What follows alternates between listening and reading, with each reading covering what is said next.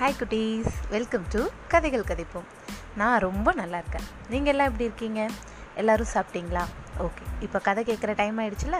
உங்களுக்காக சூப்பரான கதை இன்னைக்கு கொண்டு வந்திருக்கேன். ஓகே இப்போ கதை என்னன்னு பார்க்கலாமா? ஒரு ஊரில் கணேஷ்னு ஒருத்தர் இருக்கார். அவர் எப்படிப்பட்டவர்னா கஷ்டப்படுறவங்கள பார்த்தா அவங்களுக்கு வந்து ஏதாவது கொடுத்து ஹெல்ப் பண்ணணும்னு நினைக்கிறவர். அந்த மாதிரி அப்படி அந்த மாதிரி குணம் கொண்ட அவருக்கு ஒரு நாள் ஒரு கல்யாணத்துக்கு போயிட்டுருக்காரு அப்புறம் போகிற வழியில் ஒரு இருபது வயசில் ஒரு பையனை பார்க்குறாரு அந்த பையனுக்கு ரொம்ப பசியாக இருக்குது. அப்போது அந்த ஐயா என்ன கேட்குறாரு தம்பி தம்பி உன் பேர் என்ன? நீ எங்கேருந்து வர? அப்படின்னு கேட்குறாரு அப்போது அந்த பையன் சொல்கிறான் ஐயா எனக்கு வந்து வீடு சொந்தம் எதுவுமே எனக்கு கிடையாது. அதனால் எனக்கு எந்த வேலையும் யாரும் கொடுக்க மாட்டாங்க அதனால் நான் என்னால் முடிஞ்ச வரைக்கும் உழைச்சி சாப்பிட்ணுன்னு முயற்சி பண்ணேன். என்னால் முடியல. அதனால் இப்போதைக்கு திருடி தான் நான் சாப்பிட்டுட்ருக்கேன் அப்படின்னு சொன்னான். அப்போ அவர் சொன்னார் சரி சரி நீ கவலைப்படாத. உனக்கு என்னால் முடிஞ்ச உதவியை செய்கிறேன் அப்படின்னு சொல்லிட்டு அவரை அவர் கூட்டிட்டு அவர் போகிறாரு இல்லையா ஒரு கல்யாணத்துக்கு? அந்த கல்யாணத்துக்கு கூட்டிகிட்டு போகிறாரு என்ன சொல்கிறாருன்னா சரி தம்பி இப்போதைக்கு உனக்கு வேலை எதுவும் இல்லைன்னு சொல்கிற உன்னை பார்த்தா ரொம்ப பசியாக இருக்க பையன் மாதிரி இருக்க. முதல்ல நீ என் கூட வா. அங்கே சாப்பாடெல்லாம் போடுவாங்க. சாப்பிட்டு நீ ரெஸ்ட் எடு.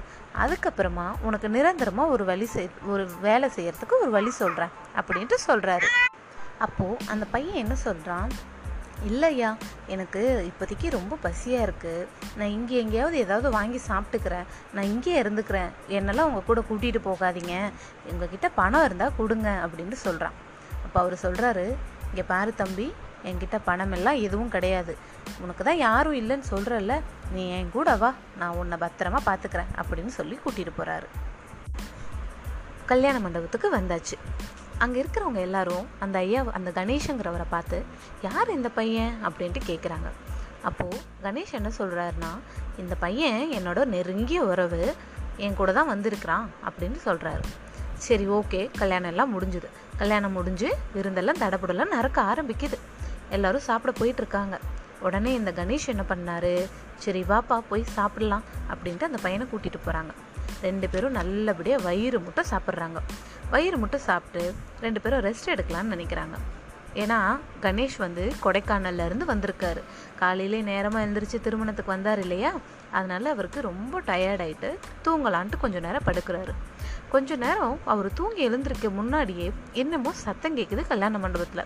என்னடா இது? ஒரே சத்தமாக இருக்கே? அப்படின்னு நினச்சிட்டு எழுந்திருச்சு. அங்கே ஓடிக்கிட்டு இருக்கிறவங்கலாம் கூப்பிட்டு என்னாச்சு? என்ன என்ன நடந்தது? அப்படின்ட்டு கேட்டுட்ருக்காரு அப்போது அந்த அவங்க அந்த கூட்டத்தில் ஒருத்தவங்க சொல்கிறாங்க நீங்கள் ஒரு பையனை கூட்டிகிட்டு வந்தீங்க இல்லையா? அப்படின்னு கேட்குறாங்க ஆமாம் அவனுக்கு என்ன ஆச்சு அப்படின்னு கேட்டுறேன் அவனுக்கு ஒன்றும் ஆகலை. அவன்தான் கல்யாண பொண்ணோட நகையெல்லாம் திருடிக்கிட்டு ஓடிட்டான். அப்படின்ட்டு சொல்கிறாங்க அவங்க இந்த வார்த்தையை சொல்லி முடிக்கிறதுக்குள்ளே அந்த திருட்டு பையனை அந்த கணேஷங்கிறவர்கிட்ட கூட்டிகிட்டு வந்து நிறுத்துகிறாங்க அப்போது அந்த பையனை என்ன மாதிரி அடிச்சிருக்காங்கன்னா அவன் சாப்பிட்ட சாப்பாடெல்லாம் வெளியே வர அளவுக்கு அவனை அடித்து முகம் கை காலையெல்லாம் ரத்தமாக இருக்குது. அவனை பார்த்தாலே பாவமாக இருக்குது.